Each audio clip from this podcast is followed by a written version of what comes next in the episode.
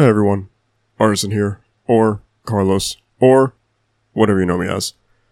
Um, so as you can see in the little Spotify artwork thing for this episode, uh, I'm not using the word episode anymore. These are now being referred to as chapters, and there is no like deep lore meaning behind all that. It's literally just from my background in like storytelling and my fascination with anime and just that that sort of stuff. It's really just a story based thing. Um, I also think it could potentially help separate me from other platforms that do something similar to what I do. So yeah, everything is going to be chapters moving forward. Uh, this is chapter 27 or 28. I don't exactly remember offhand. I don't keep track, or I do keep track of like the episodes, uh, as far as like when I upload them, but like in my brain right now, I don't fucking know what episode, chapter, shit, I fucking called it episode. I have no idea in my head what chapter this, this actually is. I'll go back later on and find out, but this is chapter whatever it is that you're seeing on your phone screen or computer or whatever it is that you listen to this on. Um, okay, so that was really, really all I had to say. I kind of want to make this intro a little bit shorter than it usually is because there's a lot to get through this week. So for this chapter, we're going to be talking about singles from the likes of Limp Bizkit, The Devil Wears Prada, Of Mice and Men, Boston Manor, and a couple of others. And then records. This was a banner week for records, honestly, in my opinion. I don't rem- remember the last time, and this even goes back the last couple of weeks, which were stacked, but I don't remember the last time that there was a week as consistent as last. So we've got records from Dying Wish, Asking Alexandria, Wage War, Andres, Bilmuri, and Cherie Amour. So, yeah. Thanks everyone. Enjoyed the episode. Fuck! Chapter! God damn it!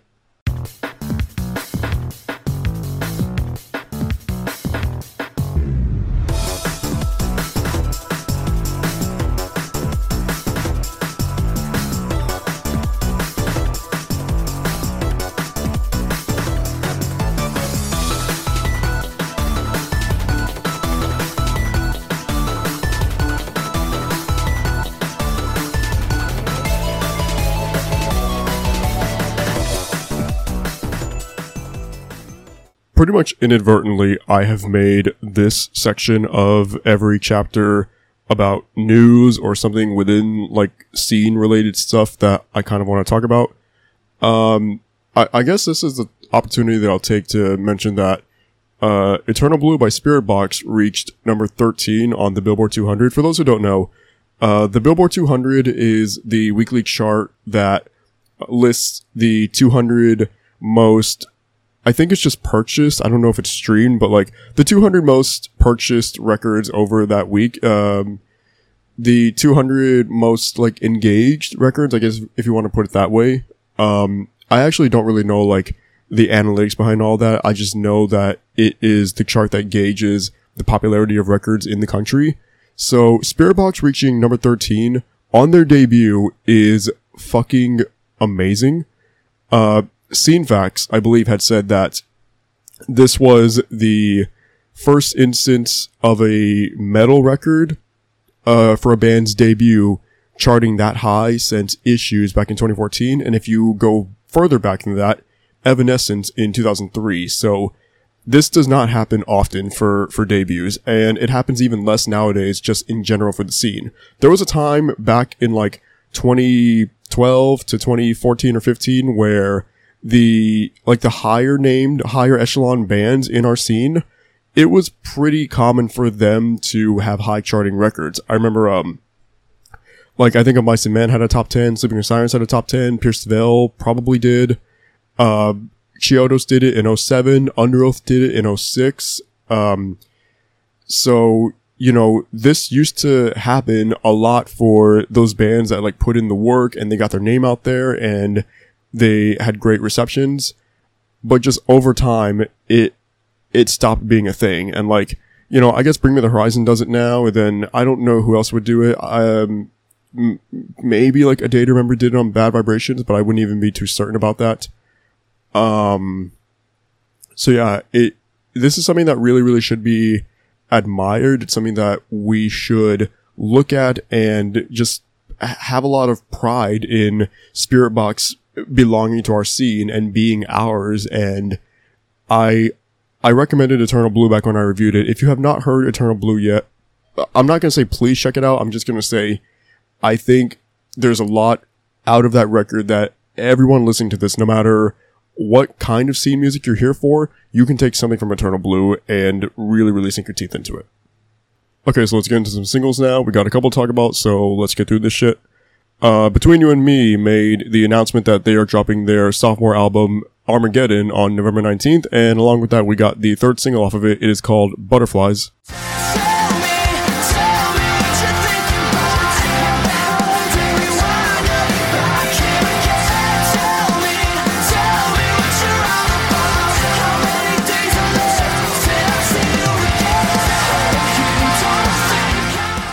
We're getting somewhere with the singles run. We really, really are. They already had Supervillain and Deadbeat to their names for this album cycle, and now you throw in Butterflies, which I I don't know if this is my favorite of the singles so far. I know Deadbeat is not. Deadbeat is a very, very good song, but I j- just the caliber of both Supervillain and then now Butterflies.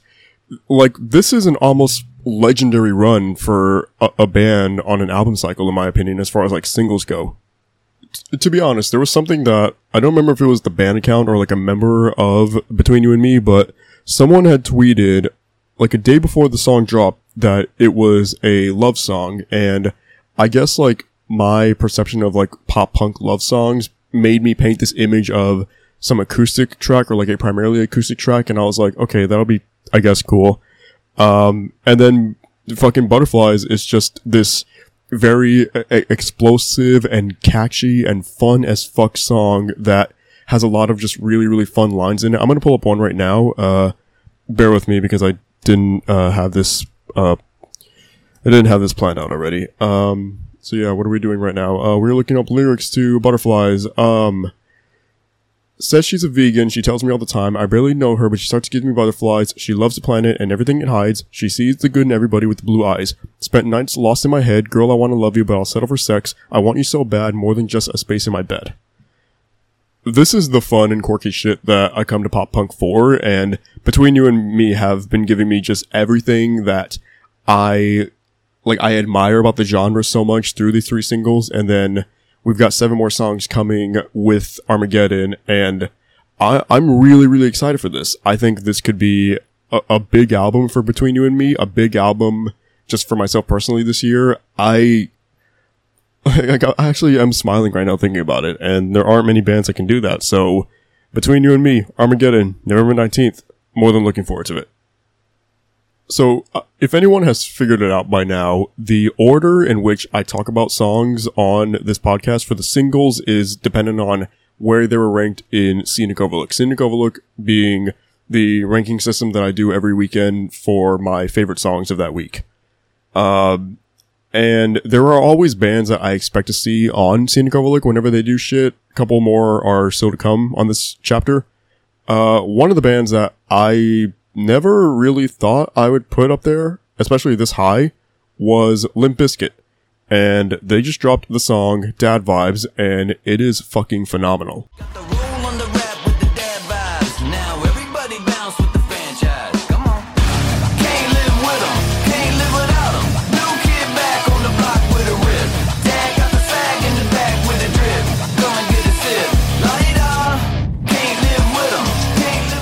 The Limp Bizkit comeback has been one of my favorite arcs in all of music so far this year. Uh, they had the Lollapalooza set back in July where Fred Durst came out looking like someone's fucking dad, and uh, apparently that was all strategic now that, you know, we have dad vibes, and uh, just everything about this song, it does infinitely feel like uh, something that I would have heard from Limp Bizkit back in the early 2000s, and there's that nostalgia factor. I didn't like really, really listen to Limp Bizkit back then, but there wasn't really any way to avoid being exposed to their music. So I, I do have this nostalgia factor with them, and particularly with like Chocolate Starfish and then Results May Vary. And uh, Dad Vibes does feel like something that would fit in with that era of Limp Bizkit. And, you know, I just, where did this come from? Dude, uh, there's no reason why in the fucking year 2021 I should be simping for Limp Bizkit, but, you know, that's where we're at. That's where we are. That is my reality. And I cannot lie to you guys. I will never lie to anyone listening to this. I fucking love dad vibes and I, I am all in on the resurgence of Limp Bizkit. The Seafloor Cinema released another single from their upcoming record in CinemaScope with stereophonic sound, which is set to be released on November 12th. The song is If You Deserve It, You Deserve It. As we crash ashore, it seems like you ain't my everything. Or are we just falling short? Now that just for the record, I'm not okay with uh, assuming that a band ripped off another band on something. Um, you know, there are instances where songs take heavy inspiration from other songs and it blows up and becomes a huge deal. You know, like with, um, when Wage War did it, where Low sounded a lot like Doomsday by Architects. And then earlier this year, Soft Cult had that song. I can't remember the name of it, but it sounded a lot like, um, Two Way Mirror by Loathe there are a couple songs where, like in the last year or two, that I listen to them and I'm like, this definitely sounds like something from Bring Me the Horizon. And granted, Bring Me the Horizon is one of, you know, the most influential bands in the scene today and over the last couple of years. There are still instances where I hear songs I'm just like, where was this going? So, uh, Being as an had a song called Play Pretend that sounded a lot like Mantra, Hands Like Houses had a song called Space that sounded a lot like In the Dark, and Dream on Dreamer had a song called Feel So Empty that sounded a lot like Wonderful Life. So now, if you deserve it, you deserve it. It sounds quite close, like in some areas, dangerously close to medicine. I am not going to say that the Seafloor Cinema directly ripped off medicine. I will say that they could have looked at medicine and used it as like a template for what they wanted this song to be. And to their credit, I think they took that template, if that's really what they did, and they made something that is uni- uniquely their own and they should be very proud of. If you deserve it, you deserve it. It doesn't sound like anything else on this album cycle so far, and I think that works to its advantage. It's very catchy. The electronic synths throughout the song are so soothing and the perfect connecting thread for everything that they're trying to do. Uh, everybody in the Seafloor Cinema, they sound great. They hold their own weight. And I, you know, I, I don't like every song from the album cycle so far. There was one song, I think it was Drip God, that I said it's just okay. That song is starting to grow on me, honestly. And so factoring that into like Tap Taply, and then now If You Deserve It, You Deserve It, and, uh, there was the other one, God, what was that called? Uh, I'll figure it out later. But my point is that the Seafloor Cinema are doing pretty much everything right for this album cycle, if not almost everything right.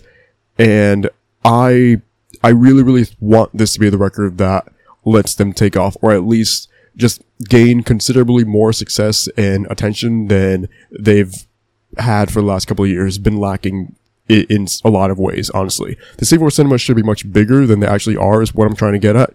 And my hope is that on November 12th, they can see that success for themselves. Very shortly after releasing Z2 back in May of this year, the Devil Wears Prada already have a new single to their name. It is called Sacrifice.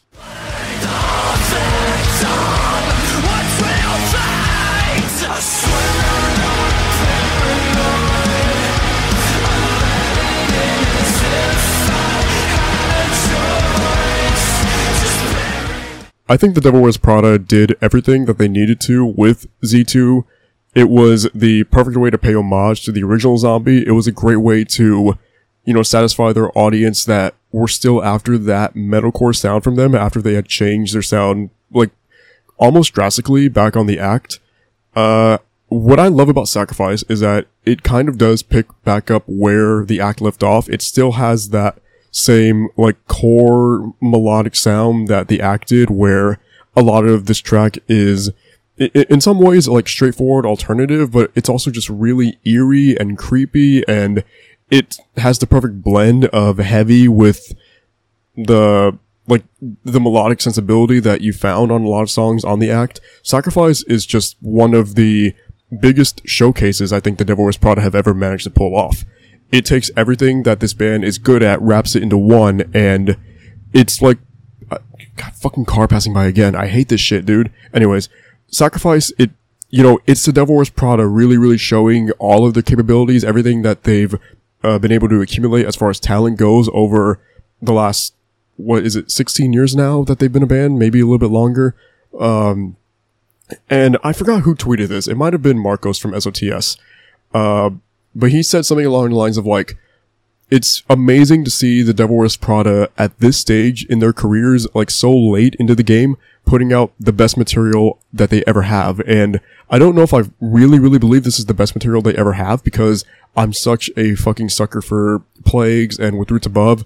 But uh, the, the sound change and the direction that the Devil Wears Prada have been going in for the last two years, it's up there with their best material, I think. It is, they do stand like in a league of their own and I am so eager to hear them continue to go down this route. Sacrifice is incredible and I, I really just cannot find every positive thing that I want to say about this song. We have been absolutely fucking blessed with another new single from Boston Manor. This time it is Algorithm.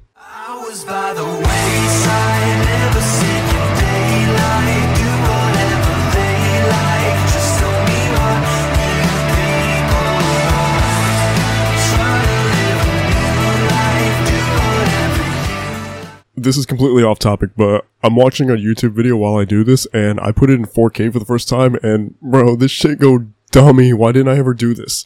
Uh, anyways, Boston Manor, uh, they go dummy too.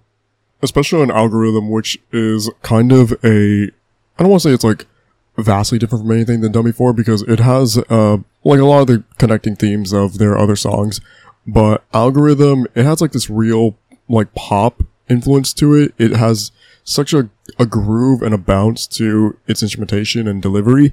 To, to be completely honest, it really does remind me of something that I would have heard from Muse. And maybe saying like Boston Manor times Muse doesn't really make any sense or it doesn't sound like something that could work, but this one really, really fucking works. I think this is just a, another instance of Boston Manor like showing that they are truly capable of absolutely nailing whatever sound it is that they desire and wh- whatever this band is going to be doing in 2022, whether it be an album, an EP, just a couple singles and a, a tour run, like who, who knows? And whatever it is, I've no doubt that Boston Manor are just going to fucking kill it like they always do. Of Mice and Men dropped their latest single, which I can only assume is going to be on the third EP installment of the year for them. It is Mosaic.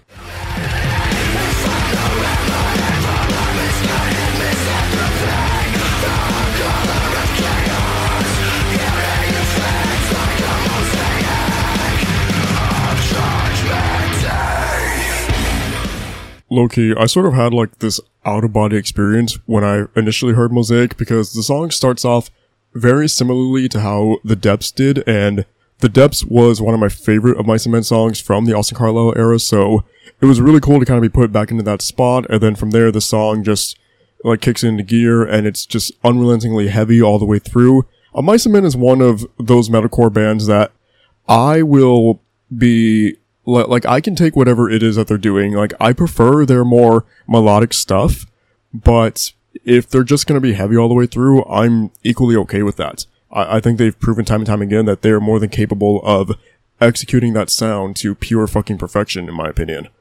Um, with Mosaic, I, I think this does like rank up there with some of the better Mice and Men songs from this year. And when I say that, understand that all of their songs from this year have just been like top notch and next level. Ever since they dropped Obsolete back in January, this band has been on the run of a lifetime. They are unfucking stoppable right now. Both of the EPs, uh, from February and then May, respectively, I think it was, have just hit in every manner that I would ask for and a Mice and Men release to hit whatever is going to happen with this next EP, I look forward to it. And selfishly, I would really hope that this EP cycle finishes before the end of the year so that we can get them compiled into one album like the band members have said before is going to happen.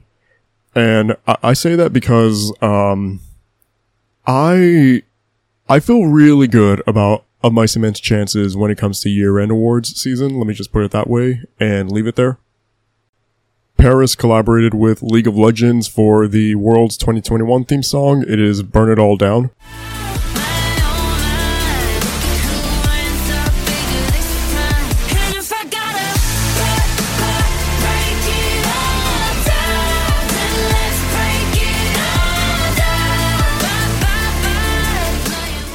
For those who don't know, Worlds refers to the League of Legends World Championship that happens yearly.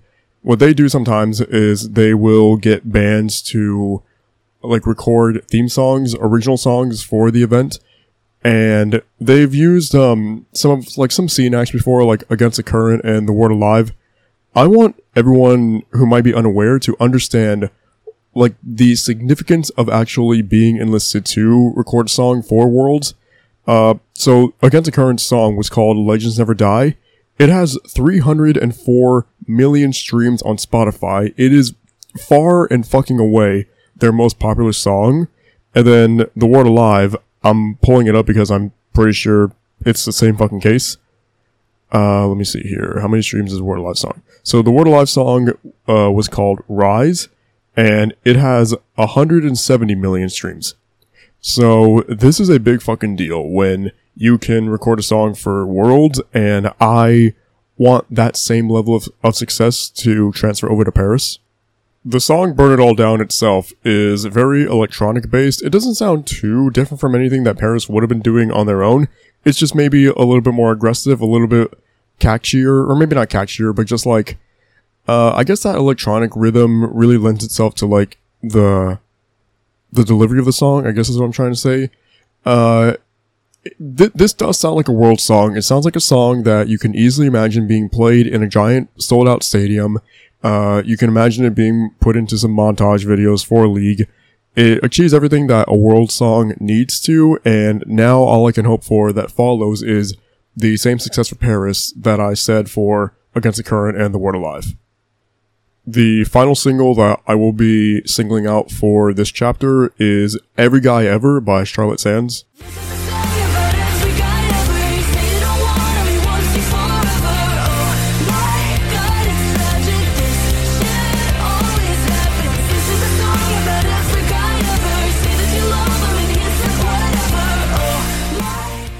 Fucking pop punk queen out of absolutely nowhere. And I say out of nowhere because the other Charlotte Sands singles from this year have been more grounded in like power pop and pop rock than anything else. And not so much pop punk yet. Just from the opening, uh, the opening instrumentation of Every Guy Ever, you can immediately pick up on that pop punk influence. It sounds like something that you could hear out of like State Champs or Knuckle Puck or maybe even like some of the contemporary pop punk revival artists. I, I, didn't really want to make this comparison because it sounds like easy and cheap to make because they're two female solo artists, but like Avril Lavigne was one of the things that immediately came to mind when I was listening to Every Guy Ever and just how easily this could have fit in into that era of pop punk.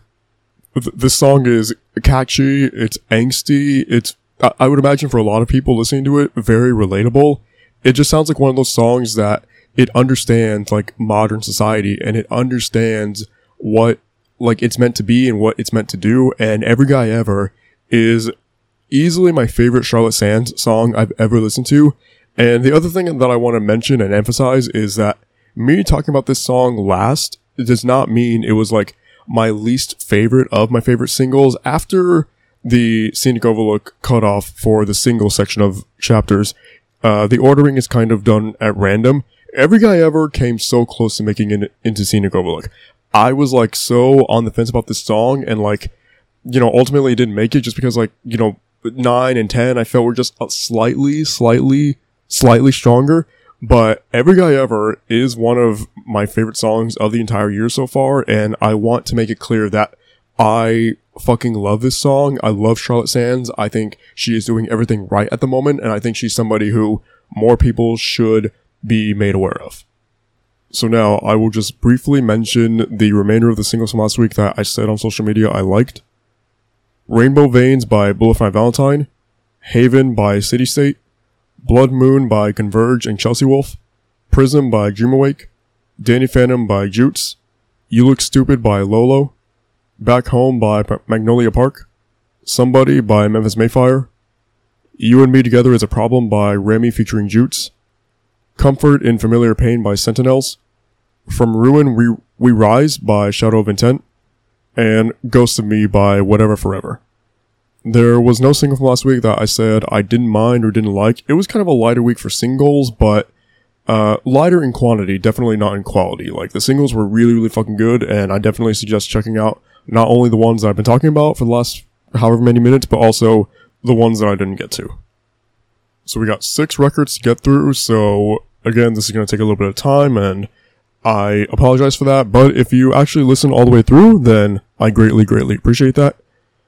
I'm going to go ahead and start off the records with an album that I was looking forward to, but maybe not necessarily for all of the right reasons. And it comes from easily the biggest band with an album last week, and it is See What's on the Inside by Asking Alexandria.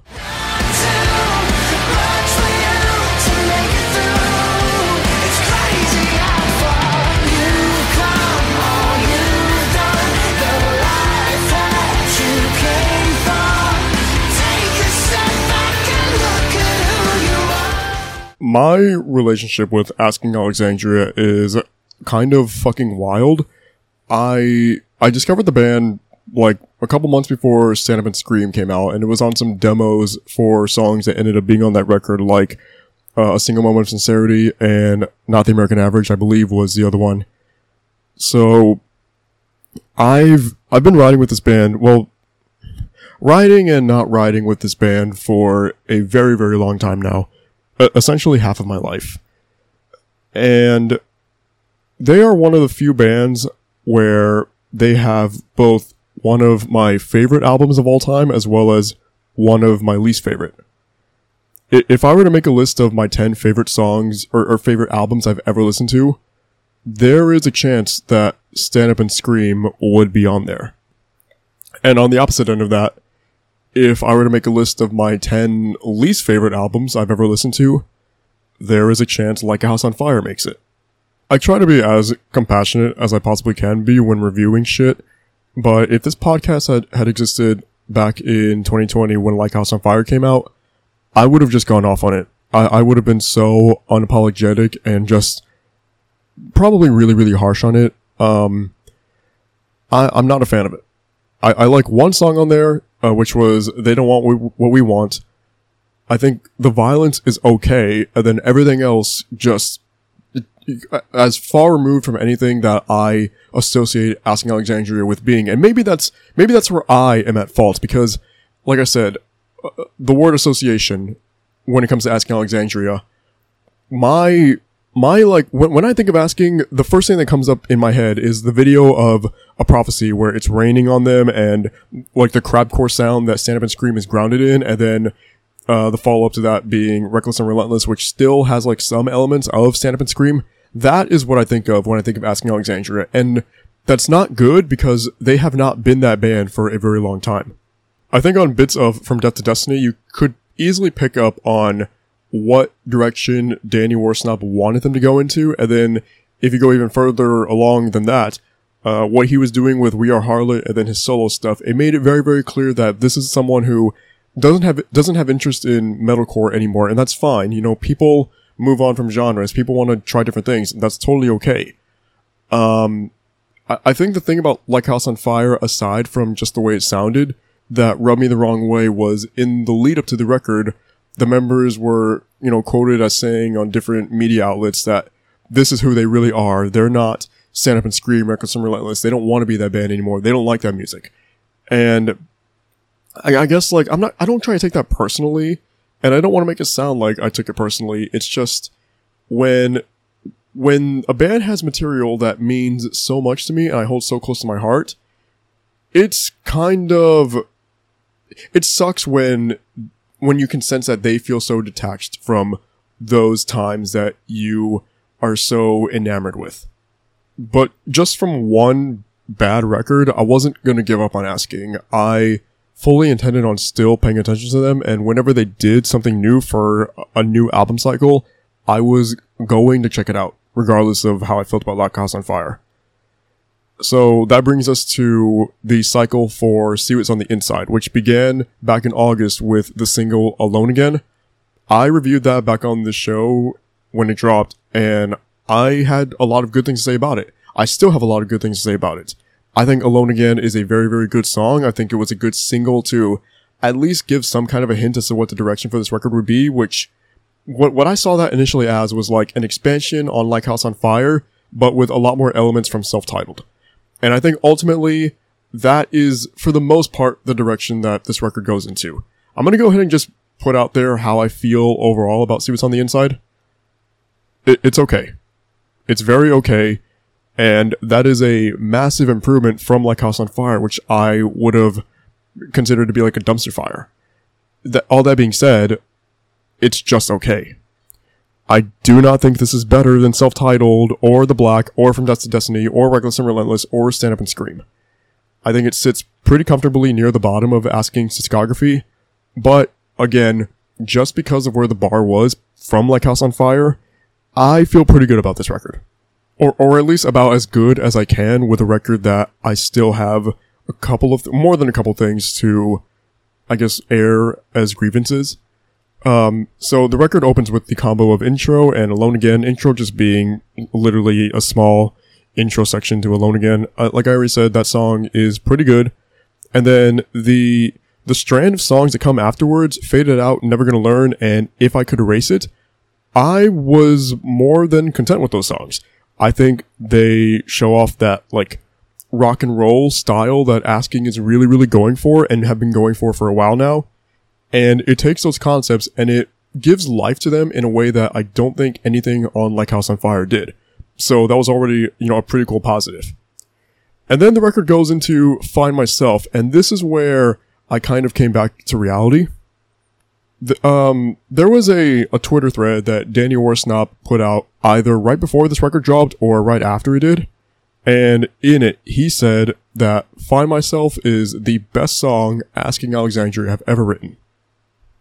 I'm not gonna say he's wrong, because it's an opinion. He's also the guy that wrote the fucking song, so he is more than allowed to feel however he wants to about it. And all that being said, I, I think that him saying Find Myself is Asking's best song is 100% absolute fucking cap. That song is not that good. It's kind of boring in a lot of areas. I don't think it's bad. It's just pretty boring. And I- heard the song and I was like, okay, asking improved in certain areas while not necessarily regressing, but just kind of staying where they were at in other areas. The song that follows Find Myself is called You've Made It This Far, which I'll, I'll go ahead and say I heard a couple days before the record dropped.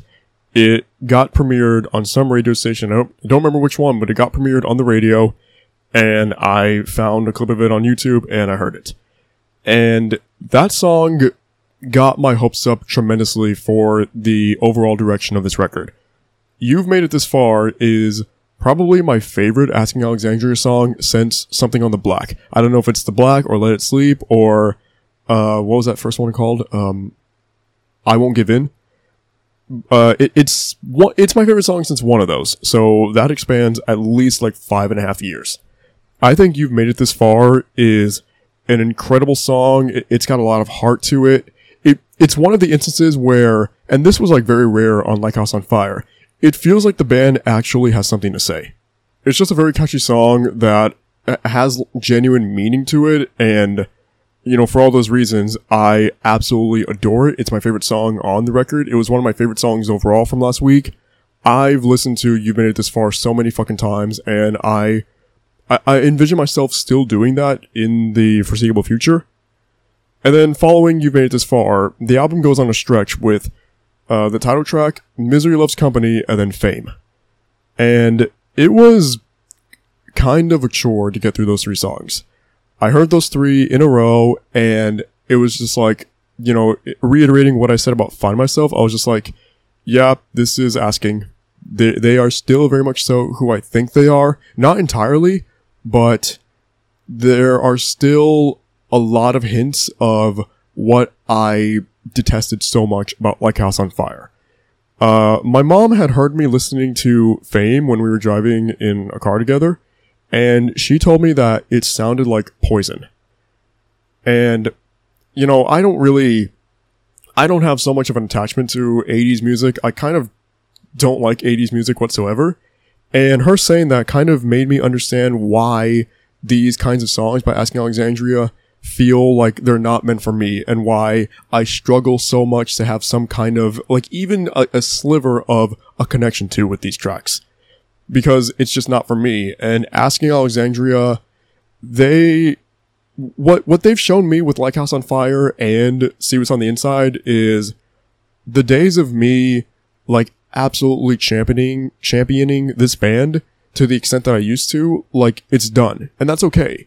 You know, I have I don't want to say lost because that sounds really, really dramatic, but I've become disconnected from so many bands that I once loved, like Avenged Sevenfold, Killswitch Engage, um, Atreyu, those kinds of bands, and, you know, asking falls into that category now, and that's okay. There's probably a shelf life for every band that I like, and Asking Alexandria's has kind of, like, come and gone. Uh, the album does finish with The Gray, which picks things back up, and The Gray is one of my favorite songs on the entire record, and I was at least thankful that I could close out this record on a positive note, given that towards the end of it, I was picking up a lot more negatives than anything else. Um, so I guess my closing thoughts on See What's on the Inside is, it's an okay record, and okay is significantly better than what we got on Like House on Fire, but just selfishly, you know, I look at this band's past material and a record just being okay is insanely disappointing. And I, you know, I'm still going to listen to Asking Alexandria whenever they do something. That's never going to change. I just understand that I probably won't be overtly excited anymore for anything that this band does. And again, that's completely okay. They have an audience that they are catering to. And I really, really hope that that audience treats them well and can give them elongated success. And yeah, I just, you know, wish all the best for asking and what they do from here on out. And some of it is going to be for me, and then a lot more of it will not be for me. So overall, See What's on the Inside was a record that I ended up liking less than I was hoping to. Whereas right now, I want to get into a record that I ended up liking substantially more than I ever expected to. And that is the new release from Wage War called Manic.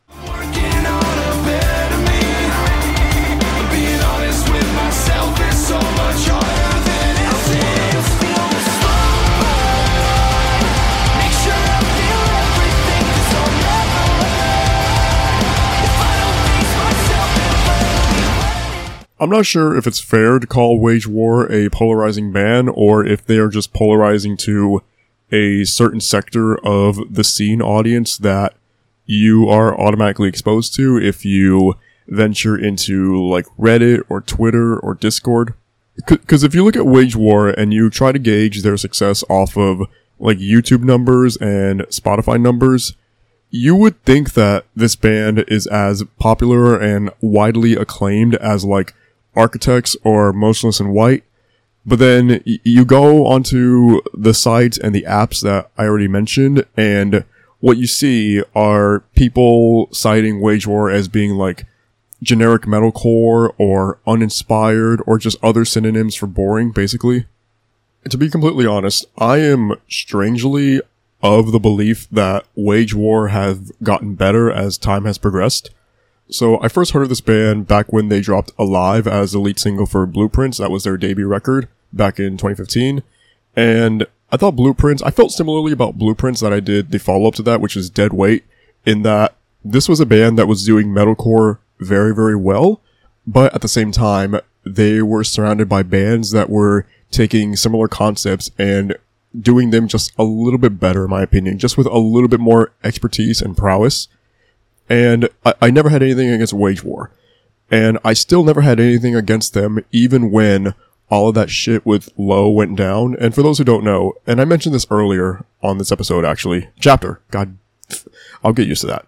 Um, I mentioned that the riff of Low by Wage War sounds dangerously, suspiciously, eerily close to the riff of Doomsday by Architects. And I know that there were a lot of people who were, you know, pretty up in arms about that because of the significance of Doomsday and what that song means to the scene and how impactful and important it is to all of us. so in that sense, I would say, you know, okay, whatever, I get it. And then the rest of Pressure dropped in 2019, and Pressure was a record that I really liked at the time. I still do really like it. Maybe not as much as when I first heard it, but I still do like it. Uh, apparently I like it more than a lot of people do because it is kind of considered to be a drop off point for Wage War. I like that album more than Blueprint and Deadweight. I thought Pressure was good, but listening to that record, I didn't really hear a band that I believed had the potential to grow. I thought if anything, they could kind of stay at that base level that they established on Pressure, or th- they they ran the risk of dipping below that and diminishing in quality ultimately. With uh, Manic, they dropped three singles ahead of time, and I believe they were High Horse was the first one, was it? I'm checking real quick. Uh, yeah, High Horse, and then Circle the Drain, and then Teeth. Those three songs, listening to them for the first time, back when they dropped as singles, told me that there wasn't really anything to worry about with this record. This was still Wage War, and, you know, you can take that as a good or a bad thing. For me personally, I took it as like, okay, this could be a record that I like, but I don't know if I'm going to come on my show and have a ton of things to say about it. I had actually even forgot that this was a thing. Um, I was, I had mentioned this to Sam from SOTS in like this little, uh, Twitter exchange that we had where I, and this will be an interesting topic for another time, but basically like the, the marketing and promotion for Scene Records right now feels like it's like maybe the lowest it's ever been because e- even though Wage War wasn't really on my radar, this is a big band. You know, I I should have seen a ton of promotion on the part of Fearless Records for this this album, and I kind of didn't. So it was easy for me as somebody who doesn't totally pay attention to Wage War, or I- don't go out of my way to pay attention to Wage War the way I do other bands. It was easy for me to forget about this until the time came to actually listen to it. So I press play on the record and it opens with relapse. And hearing relapse, I was like, I, I was fucking amped to get through the rest of this record. Like that is exactly what an opening song should be doing for, for anyone. You know, it, it, it showed me like, okay, it's gonna take a lot of the concepts from Pressure that I really like, but then also some of the smaller things from Deadweight and, um, Blueprints that I thought worked really well for Wage War. So this felt like the most cumulative work that Wage War could have possibly put out, and Relapse was a very, very good introduction to that. And then it goes into Teeth, and I just said like, you know, when I first heard Teeth as a single, I was like, okay, this is pretty good. Maybe it was like just because I was coming off of the song Relapse, but Teeth hit fucking different on the record as opposed to being a, a single back a couple weeks ago or whatever it was. Teeth is a- a- an outstanding song. And then after that, it goes into the title track. The title track reminds me of something that I would have heard Kane Hill do on like Smile or Too Far Gone. It, it has like that, like sort of contemporary nu metal style to its delivery that I really, really fuck with. What I said about Teeth also applies to High Horse and Circle the Drain. These songs that were initially singles, hearing them as part of the full body of work, they just made a lot more sense to me. And after that, the record, the, the record is like, in all honesty, almost flawless in my opinion. Um, and that was made apparent to me like immediately upon hearing Godspeed. And once we got into the chorus for Godspeed, Godspeed reminds me a lot of The Line, which is my favorite song from Pressure and probably to this day is still my favorite Wage War song ever. So having a song that felt like the spiritual successor to The Line in a lot of ways, that really, really meant a lot to me. And Godspeed came so, so close to being my favorite song of all of last week. And I would have never imagined that I would be talking about a Wage War track as being like number three or two or whatever it was ultimately in Scenic Overlook. Uh, There are two other songs, uh, in like the last portion of the record that have a lot of similarities to Godspeed, those being Slow Burn and True Colors. And what I mean by that is those three songs, they have like similar themes when it comes to the concepts of the track itself and the structure and the layout of it. It's basically like, you know, more melodic than some of the other stuff on the album. And I really, really think Wage War does melodic stuff like I- incredibly well. Maybe one of the best in all of metalcore now that I've actually like sat down and had the time to let Manic settle in and accept it as being one of, honestly, one of the strongest metalcore releases of the entire year. I, I really, really believe that. There's a song, it's track number seven called Death Roll. Death Roll is, in, in some ways, uncharacteristically heavy for the kind of release that Manic is, and Death Roll, like, that's gonna fucking deliver in a live setting immensely, dude. Like, if I ever happen to be at a Wage War show and Death Roll comes on, like, it is on site in the fucking pit. I'm not even playing. Uh, if Tomorrow Never Comes is the closing track on here, and, like, I think it's a little bit maybe forgotten for me personally, like just with the quality of everything that came before. But having said that, If Tomorrow Never Comes is still an outstanding track, an exceptional track. It is uh, the perfect closer for Manic, and I, I, I think even if like it's one of those songs where, like in the the days that have passed since hearing Manic for the first time, I have those moments where I'm like, wait, what did that song sound like? But then I go back to it and I'm like, oh, that's what it sounded like. It sounds really, really fucking good. Um, I think the reason why I gave this record a 9.5 instead of a 10 when I reviewed it was just off of the initial listen and the belief I had back then that Never Said Goodbye sort of slows down the momentum just slightly.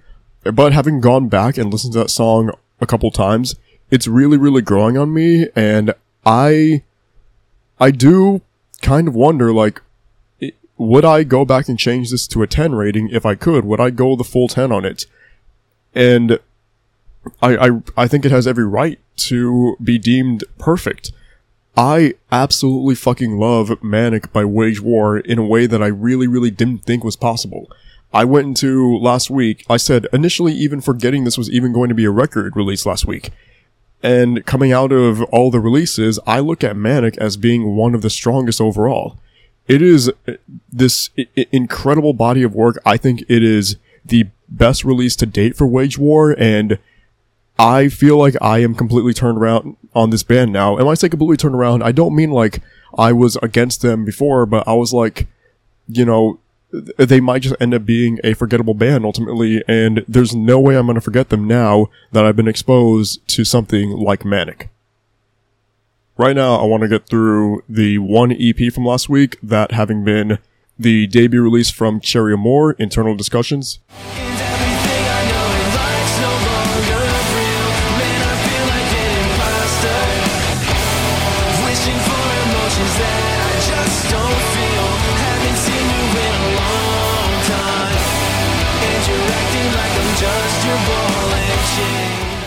Cherie Amour did not necessarily come out of nowhere over the summer, but they came as close from out of nowhere as any band possibly could. So they were formerly known as One Life to Lead, and One Life to Lead wasn't really a band that I paid like an extraneous amount of attention to. I had kind of just heard of the name in passing before through social media, and then that was kind of it. I didn't, I don't believe I ever bothered to check them out, honestly. And then they changed their name to Cherie Amour at the start of June, signed with Equal Vision Records, and dropped the lead single to Internal Discussions, which was Burn. I remember the day before Burn dropped, uh, Equal Vision posted on Twitter this little teaser of the video and the song, and it was only like, it, it was not even a long teaser, maybe like 15 seconds at most, maybe 20, I don't remember exactly, but whatever the length of it was, I just ran through that motherfucker on repeat constantly for maybe like an hour. I'm, I'm not even joking. I remember I was sitting in my mom's apartment that day and I came across it and I was like, okay, let me just listen to this real quick, see what it is. And it was the second chorus and like I was just so blown away by how advanced this band already sounded. But of course, I couldn't just automatically assume that Cherie Amour were going to become players in the scene off of one song, a, a debut song for that matter, technically a debut song. Uh, you know, I kind of had to like take the approach of like, okay, I really, really, really, really, really fuck with Burn, but I kind of got to wait and see what else this band can do. And so a little while after that, they dropped Orlando as the second single for this EP. And hearing Orlando, that's where I was like, yeah, th- th- this is it. These are our new kings. These are the guys who have every right to take the the scene flag, scene banner, however you want to phrase that, and just fucking run with that thing, dude, and just carry it wherever they want to.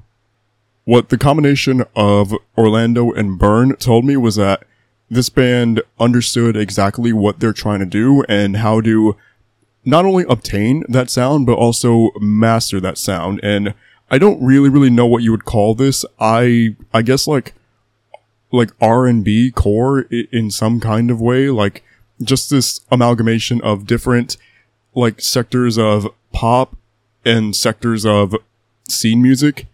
Actually, now that I think about it, I believe that something I had read back when Burn dropped, it was not a press release, it was probably some bio that the band wrote. Actually, was it their Spotify? I'm gonna check if that was their Spotify bio. Um, hmm, I'm not sure where it went. Oh, never mind, never mind, I found it. Uh, so it, it- directly says on their Spotify bio that this band takes influence from a plethora of artists such as Linkin Park, Bring Me the Horizon, Don Broco, and Dance Gavin Dance. That is such an appropriate way to describe the sound of Cherie Amour, and even then, it feels like that's just like barely scratching the surface of what this band actually entails. Uh, you, you really, really do need to hear this. This is a band that you absolutely must listen to for yourselves to fully get a grasp of the genius on the part of every member of Cherie Amour. And everything that I've been saying about Burn and Orlando and how much I love those two songs, the same thing was reiterated to me with A Beautiful Mess, A Perfect Disaster, which was the last single drop of this record. I talked about it a couple weeks ago on the show. And I hope I got across back then just how much potential I have been seeing in Cherie Amour. And then getting internal discussions that brought with it two brand new songs that only further like reaffirm everything that I have been saying about this band. The first of those two songs that shows up in the track ordering is Imposter. Uh, Imposter has a little bit of a different pace compared to the three singles, yet it still has the same level of ferocity as those others. Um, and with Imposter, you kind of get a, a little bit of a, you got some of this on Orlando towards the end, but I think with Imposter, it really, really hammers in the flow of Trey Miller because in the verses, he's kind of able to, I don't want to say like he raps, but he's able to implement this flow that it's mostly supported by R&B tones, yet it has like flares of hip hop integrated. And I think that is such a cool way to make Imposter stand out from the rest of the material on this record.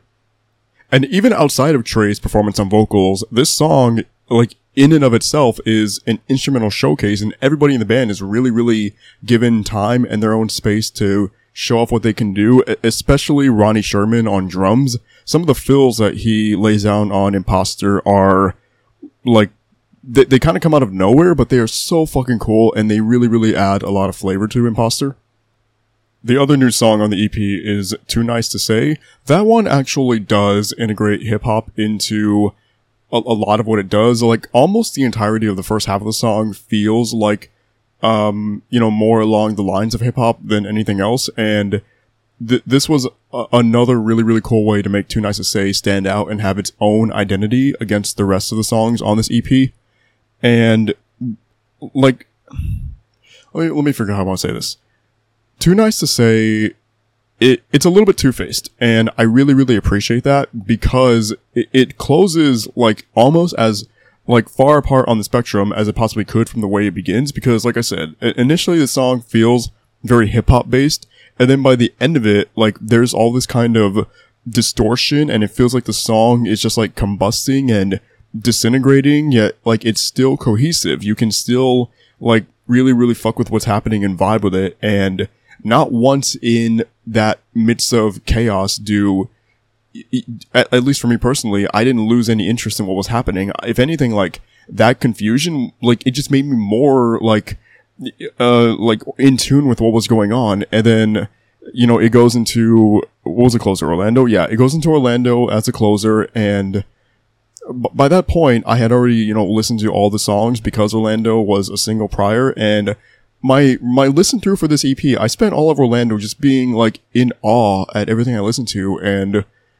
just so appreciative that we can get a band like Cherie Amour just come out of, like I said earlier, almost nowhere and be this fucking good immediately and like, I, I, I'm not gonna say like um I'm not gonna try and trash other bands when I say this. That's not my intention. It is almost embarrassing how good Cherie Amour are on their debut when there are some other scene bands who are like a handful of records into their careers and they don't even come close to capturing my imagination the way that Cherie Amour do. This is a band that off of one EP, I can already say, like, they have it locked down already for Rookie of the Year, as far as scene acts go. I think Cherie Amour c- can take themselves wherever they want to. If, if you're not paying attention right now, you really, really need to start. There is so much on internal discussions that I think everyone listening to this and anyone who has any kind of interest in scene music can really, really gravitate towards and find a lot to love about what they're listening to. And yeah, that, that's kind of like, you know, the overall point I'm trying to make is that you need to pay attention to Cherie Amour. You need to know who they are. And if you just choose not to, then you're gonna be left behind because there will come a point later on. I don't know when it'll happen. Maybe a year, two years, a couple years online. There will come a point in time where you will not be able to evade any discourse about Cherie Amour. So I'm not sure if this record was a surprise drop, but it was a surprise to me when I saw it show up in my Spotify bell notification thing at the beginning of last week. And that is the new album from Bilmuri called 400 Pound Back Squat. Yeah,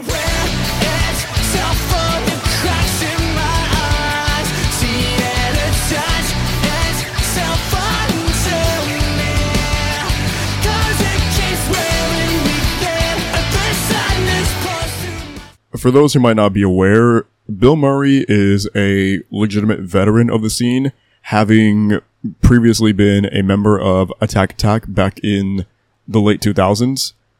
Uh, if you don't know who Attack Attack are or were, um, just, just wait on it because there will come a day, there will come a chapter where I talk extensively about Attack Attack because I am somebody who lived through that era of the scene and I have a lot of things to say about Attack Attack.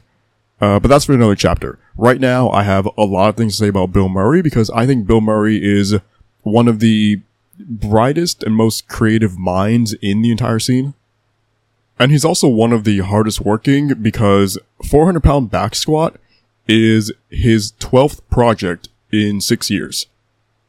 His fucking 12th. I don't even feel like I completed 12 school assignments over the course of six years. And this motherfucker is just putting out projects. And they're not exactly short projects either. They range anywhere from seven to nine songs. So regardless of whether you consider that to be like EP or album length, these are real full length releases that Bilmuri is putting out on a consistent basis. And Bilmuri releases have become like one of my favorite fall pastimes over the last couple years. Uh, he doesn't like, he doesn't exclusively release shit in the fall, but that's just when I have like the most association with Bilmuri. Uh, there was one song that dropped as a single prior to the release of 400 Pound Back Squat, and that was Lord Farquadzilla. I talked about that, uh, kind of at least briefly, I think, on an episode from a couple weeks ago. I had a lot of good things to say about not only the song itself, but also the music video. And the, the video, I- think just further exemplifies why I believe Bilmuri is like just of another breed, why he is a genius when it comes to this kind of stuff. He understands comedy in a way that you wouldn't really think, like, you, you don't need to understand comedy for this kind of music to work, but just the fact that it's an area of expertise for Bilmuri, it, it's another layer to the, the growing legend of his whole act, honestly. There are actually quite a few features on this record. I, I believe there are more features in songs than there are tracks that don't have guest spots. Uh, so Lord Farquadzilla was one of them, which featured Jonathan Young, and then the following song, uh, Cowboys Heavy Load, that features, uh, Kaiko, and she comes in during the second verse, and her voice is just beyond enchanting and really, really helps set a Cowboys Heavy Load aside from the rest of the material on 400 Pound Back Squat. Uh, level 99 Roid Mage. I hope I'm saying that correctly. Uh, uh, Bilmuri titles are all one name and one word, I mean, and it's kind of hard sometimes to figure out what I'm actually supposed to say. Um, you know, I was meant to be an English major in college. Uh, yeah, that, that went fucking nowhere. Um, still graduated though with a different degree, but you know. Anyways, en- enough about my fucking uh, academic tenure. Uh, with level 99 Roid, Ma- Roid Mage, fuck me, man. Uh, it features Seneca, who, um, you know, has a vocal spot, uh, I think in the, the second verse as well. Uh, the other thing about level 99 Roid Mage is that song is so goddamn chaotic and all over the place. Um, it kind of like has this blend of like that alternative style that Bilmuri normally utilizes, uh, with a little bit of like this pop flair. And that was another, um, that, that was another theme on A Cowboy's Heavy Load, the power song. But then level 99 Roid Mage actually goes into a breakdown and it is fucking sick and was unexpected. And there's like also this section, I, I think it's prior to the second chorus where it, it sounds like uh, there's like this glitch where the audio goes quiet for a second and then sort of comes back a little bit and then fully comes back. Uh, just little production quirks like that, I think, go a long way in helping set an identity for a release like this. Uh, large throbbing positive mindset was another high point for this record, and, and honestly, maybe, at least as of right now, the high point of 400 pound back squat, just in my opinion. Uh, that song, so every song on this record is really catchy and just, uh, like, so easy to vibe to, but there's something about large stopping positive mindset that takes those ideas and just really, really elevates them to this point where I was, like, the first time I heard this song, I was kind of just like sitting back in a chair at Starbucks. Yes, I'm fucking name dropping Starbucks again in a review. I should try and reach out for a sponsorship on this show. Wouldn't that be sick? Get me sponsoring fucking, uh, or get me sponsored by Starbucks. I mean, uh, I should honestly have like share in their fucking company at this point by, um, considering how much money I spend, uh, in their establishments. Anyways, uh, what song was I on? Oh, large sobbing positive mindset. I was like sitting back in a chair and kind of just letting uh, uh, the music engulf my brain. And it was this really, really euphoric experience, especially when Trella came in on vocals. It, it- just another outstanding guest spot where Bilmuri is able to have someone come in and kind of balance out his act. And not that he needs balancing, but just these elements that aren't normally there for Bill, Bilmuri songs. There are a, a plethora of guest features that are able to do just that, and Trella is one of them, and she does this outstanding job. With large stopping positive mindset, it it uses a lot of what I said about level 99 Roid Mage, and that there comes a breakdown, but then it, it's still enchanting in a lot of ways. The rest of the instrumentation and the production on this track. And I just really, really thought that large stopping positive mindset. I don't even like saying that song name. I don't know why. Um, it, it just really, really like it, it was really, really good. I, I don't really know what else to say about it other than that I fucked with it immensely. And you know, by this point in the record, I'm like, yeah, Bilmuri still got it. Bilmuri's always gonna have it. Like this dude just fucking gets it, and it's always cool to be able to listen to artists who, above all else, man, just just know the game and know what they're doing. Keeping it beefy featuring Oblivion, that's the final uh feature spot that I have to talk about for this record. That one I want to say like it really really takes chances in its production and the implementation of like more pop based kind of um production. It, just sounds like something that like uh god, who's the guy that made the fucking um Zedd, Zedd. It, does remind me of like a Zedd track in the way that it sounds, the way that it's structured and formatted, yet it retains everything that I love so much about Bilmuri songs and just Bilmuri's act altogether.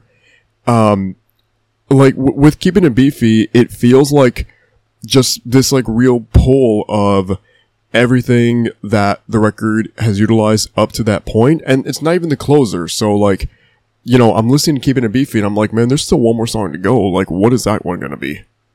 Uh, one of the songs that I didn't get to talk about earlier because it doesn't have a guest spot, a guest spot feature was Jacked and Stacked Mass Monster. That song has this huge chorus, uh, probably maybe my favorite chorus on the entire record. It's just really, really catchy. It, it's such a good time. It's everything that Bilmuri exceeds at providing uh, his audience with.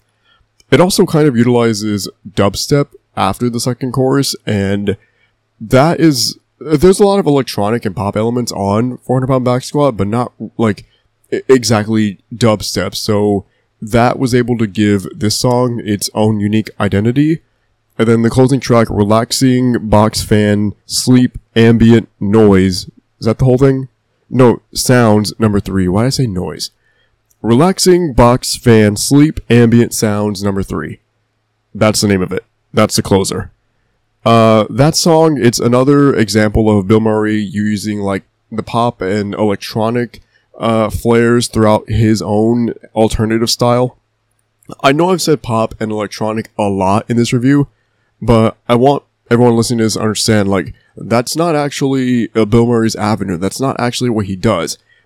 He's just able to bring in those ideas into his own sound, his own established tones, and craft this incredible body of work that feels like not only like a, a greatest hits in a way, it not only shows uh, this weird amalgamation that Bilmuri has shown time and time again that he's capable of succeeding with in terms of like how he can provide these sounds, but also it, it shows that he's able to take ideas that are kind of like out of his element and only use them to further like assess just how how unpredictable his music can be.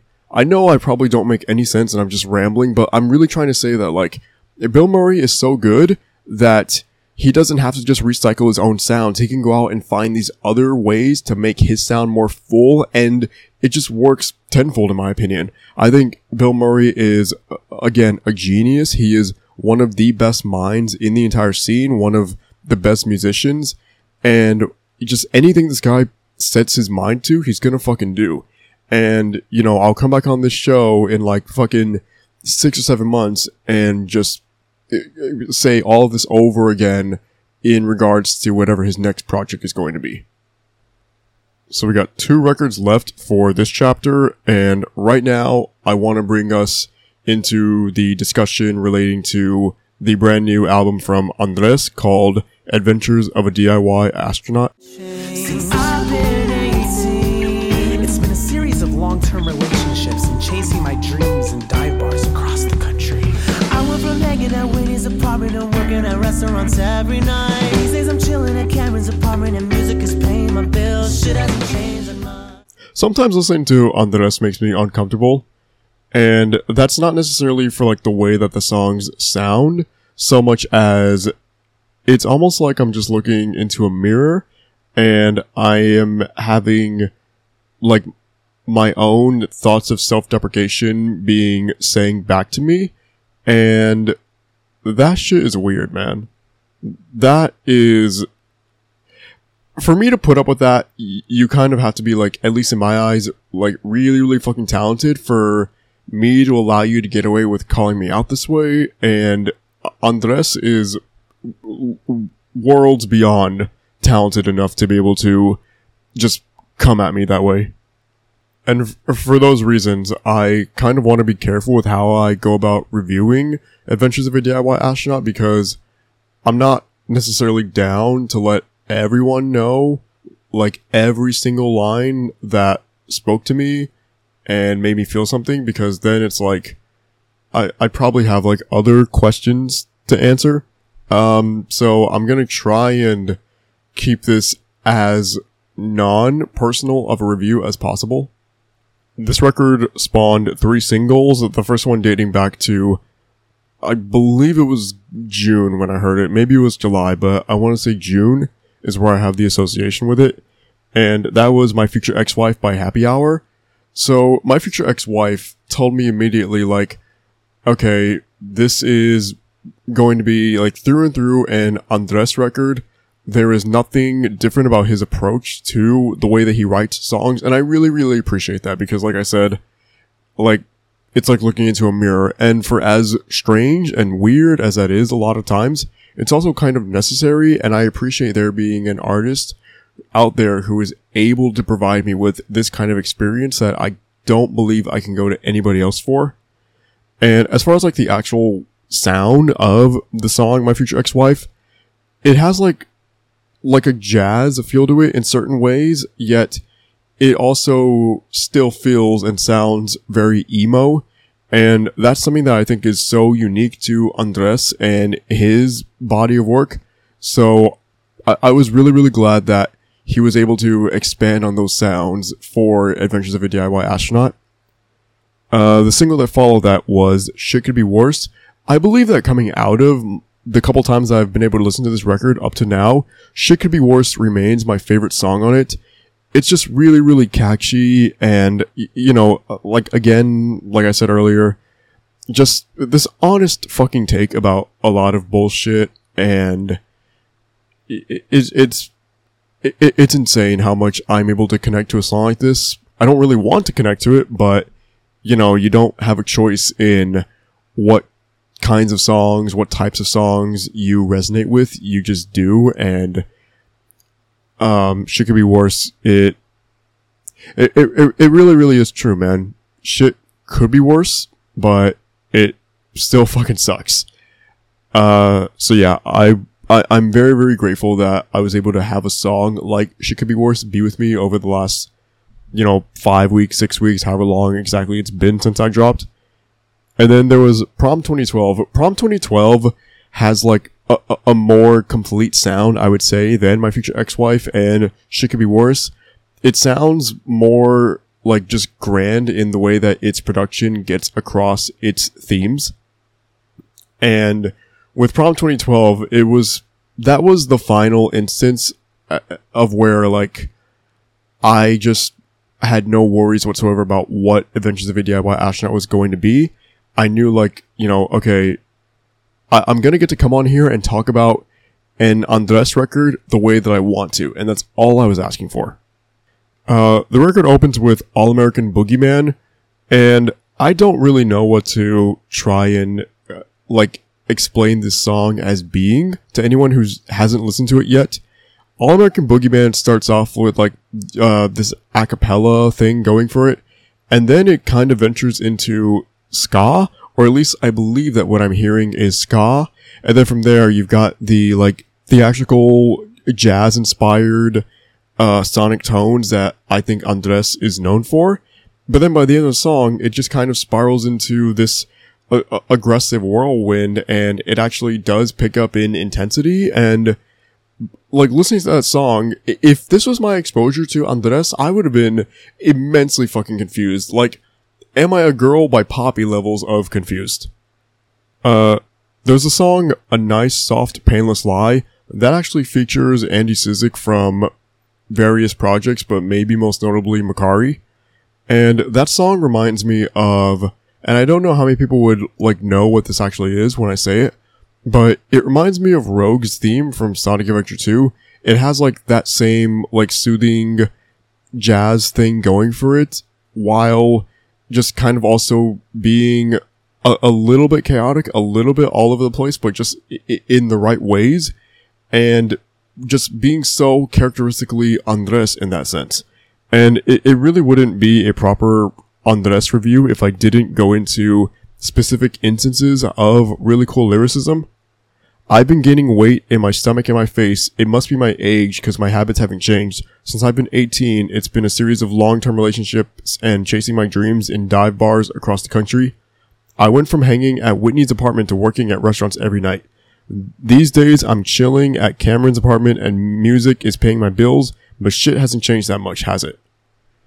And, you know, with, with a verse like that, I, I think if this is your first time listening to Andres, I would hope that you are captivated by the approach that this guy takes to storytelling and writing lyrics and how open and brutally honest he is with everything that he's saying. Because this guy could have just laced everything that he's saying with like metaphors and all this weird cryptic bullshit. But it's just like, no, he's just gonna put it out there. A lot of times Andres's lyrics are worded like tweets that end up going viral.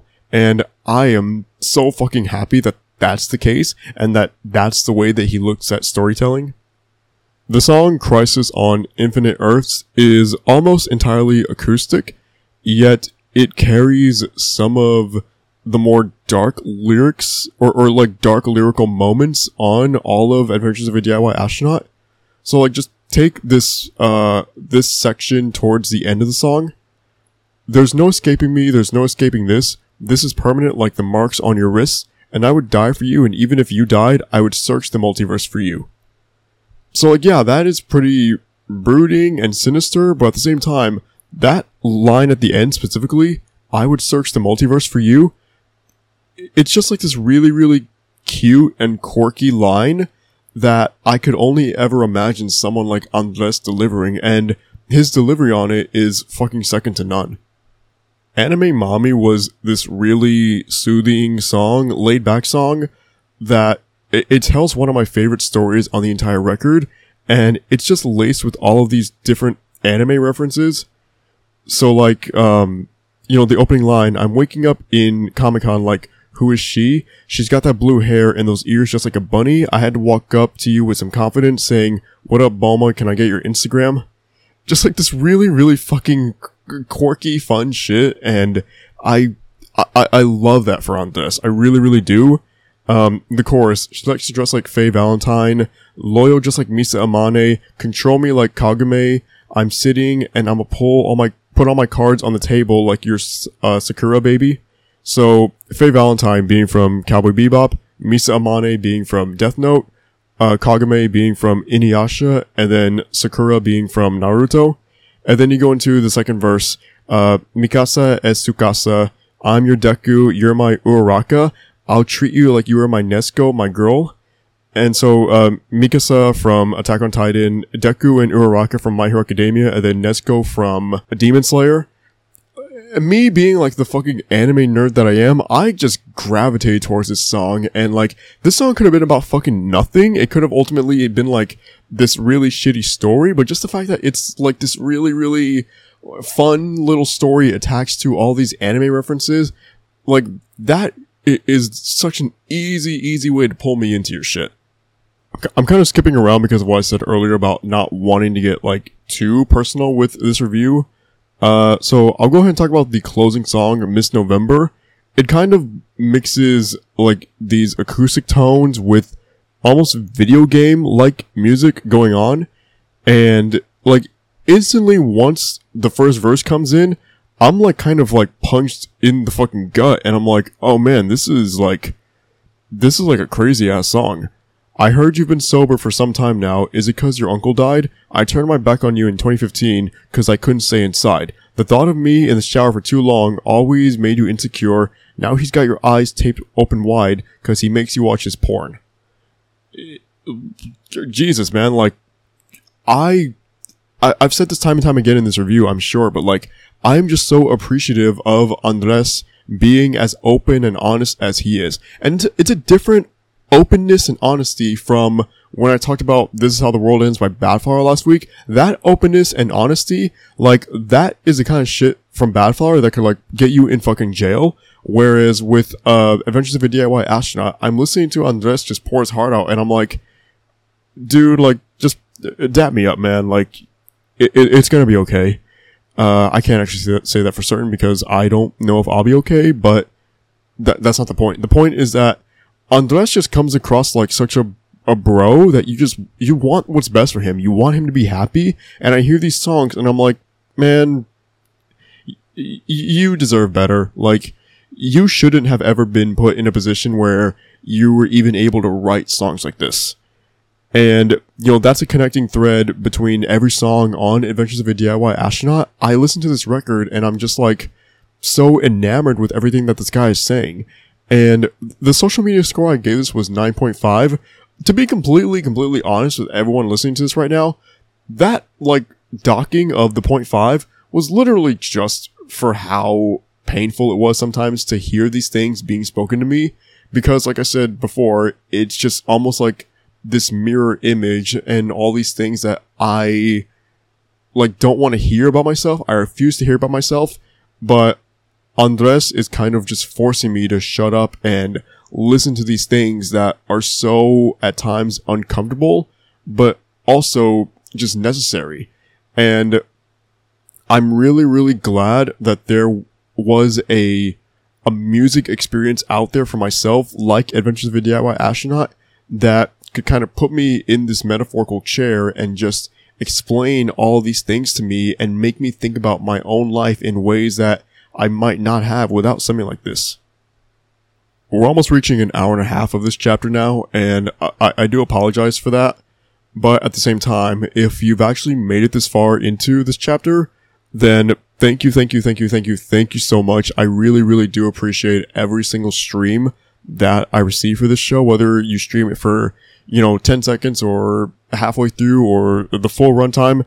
I'm just thankful that you gave enough of a shit to at least check this out to some extent.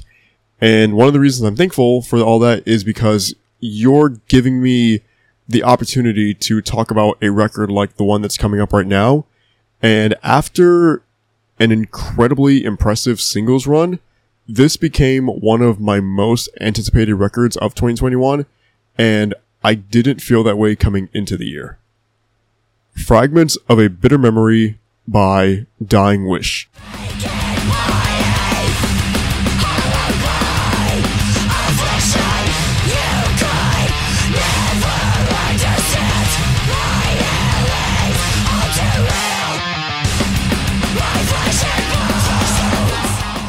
In the short time that I've been aware of Dying Wish, I feel like the last few months have been the first instances of me like truly finding out just who Dying Wish are exactly.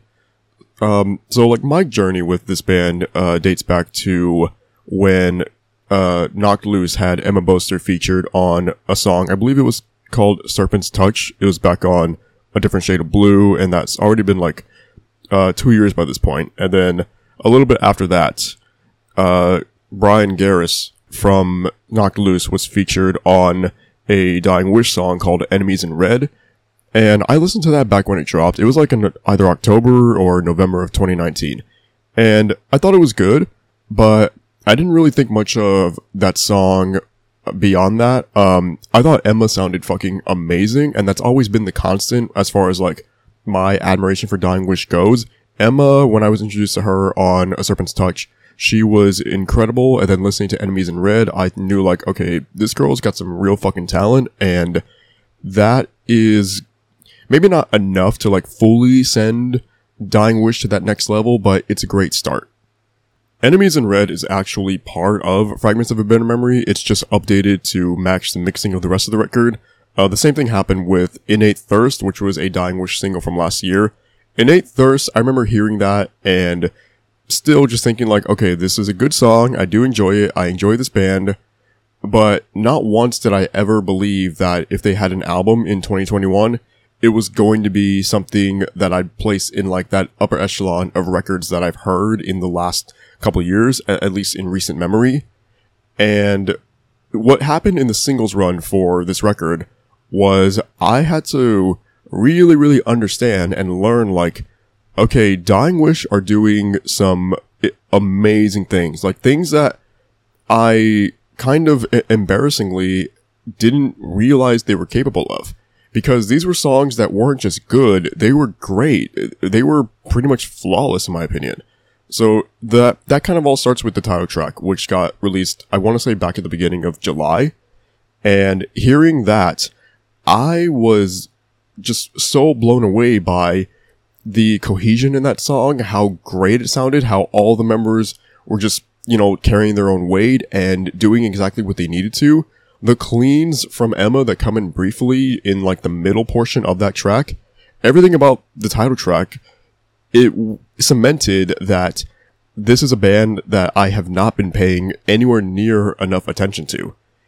And then those were, fo- that song was followed by Until Morning Comes and then Severing the Senses. With Until Morning Comes, you kind of got a little bit more of that taste of the cleans from Emma. And again, she sounded amazing. And I was just like so captivated by everything that I was listening to. Severing the Senses, I talked about a couple weeks ago. I cannot put that song down. I've not been able to since the first time I heard it. Hearing it as part of the full record, Fragments of a Bitter Memory, I still feel as strongly about it as I did back then.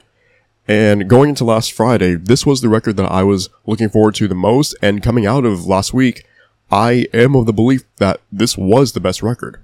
The record opens with Cowards Feed, Cowards Bleed, and that is a sub two minute song that is more than just an intro. It is a full on standalone track that absolutely measures up to everything else on this record.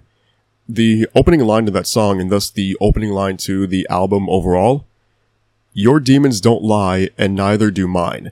And the, the delivery from Emma on that line while the band is coming into its own behind her, it is one of the most powerful and emphatic openings to a record I've heard all year so far. I think Cowards Feed, Cowards Bleed is everything that you could ask for an opening song to be because that song lets you know exactly what you're going to hear on the rest of this album. And the song that follows that, Hollowed by Affliction, just gets right into it from the get-go, never once lets you breathe, never once lets up, and that's a recurring theme throughout all the fragments of a bitter memory. You are not given any sort of time to kind of take a step back and analyze what you listen to. You're kind of just put through the ringer for 35 minutes straight. And I really, really appreciate that about this particular sound and this genre. I would say that Fragments of a Bitter Memory, it lies comfortably in like this mixture of metalcore and hardcore and in some ways not totally, but deathcore. And I think that comparison I'm making, or like those parallels that I'm drawing come from the record that this reminds me the most of, that being Allegiance by As Blood Runs Black. I can hear both those records back to back, and I did so over the weekend. And it made sense to me why Fragments of a Bitter Memory is so appealing to me, given how much it reminds me of like that mid 2000s era of metalcore that like I think stands the test of time. And I'm so happy that there's a band like Dying Wish that can come around and give me that sound in such a, a, grand manner that I don't know if I'd be getting from other bands. I couldn't imagine anyone listening to these tracks like Cold Hearts in Bloom or Now You'll Rot and not be of the belief that they're listening to an absolute clinic on how to do heavy music in this day and age and what kind of like the themes that you should be incorporating into this type of music. There was an interview that I watched uh, with Emma recently. She did it with Knotfest to promote this record. And the band is from Portland, and she mentioned how the events happening around Portland last year uh, with like the civil rights movement uh, in the wake of the events that happened to people like um, George Floyd and uh, Breonna Taylor. And that anger that the band was feeling, they implemented that into Fragments of a Bitter Memory, and you can absolutely pick up on that. You can hear just from a few seconds that this is a band that is pissed off and they have something to say, and they're going to they're not going to apologize whatsoever for how they get that message across. And I think that is beautiful. It is just punk as fuck, hardcore as fuck, and it, it represents so much more than just like being a scene record. This is such an important release that I think everybody who considers himself to be part of the scene needs to dedicate the time to. The closing track, Drowning in the Silent Black, I think that song is the perfect cap off to everything that you heard up to that point on Fragments of a Bitter Memory.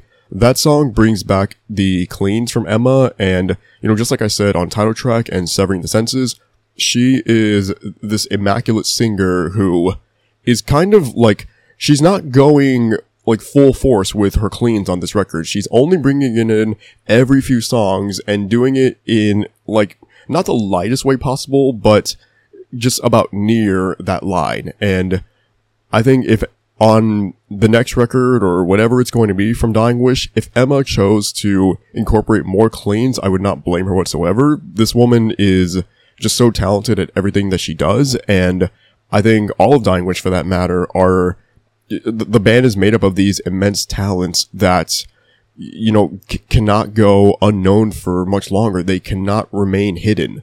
And I would really, really hope that this record, even if it doesn't like allow Dying Wish to take off, it's at least the thing that propels them up a few notches and gives them a real stepping stone towards achieving whatever it is that they want to as a band.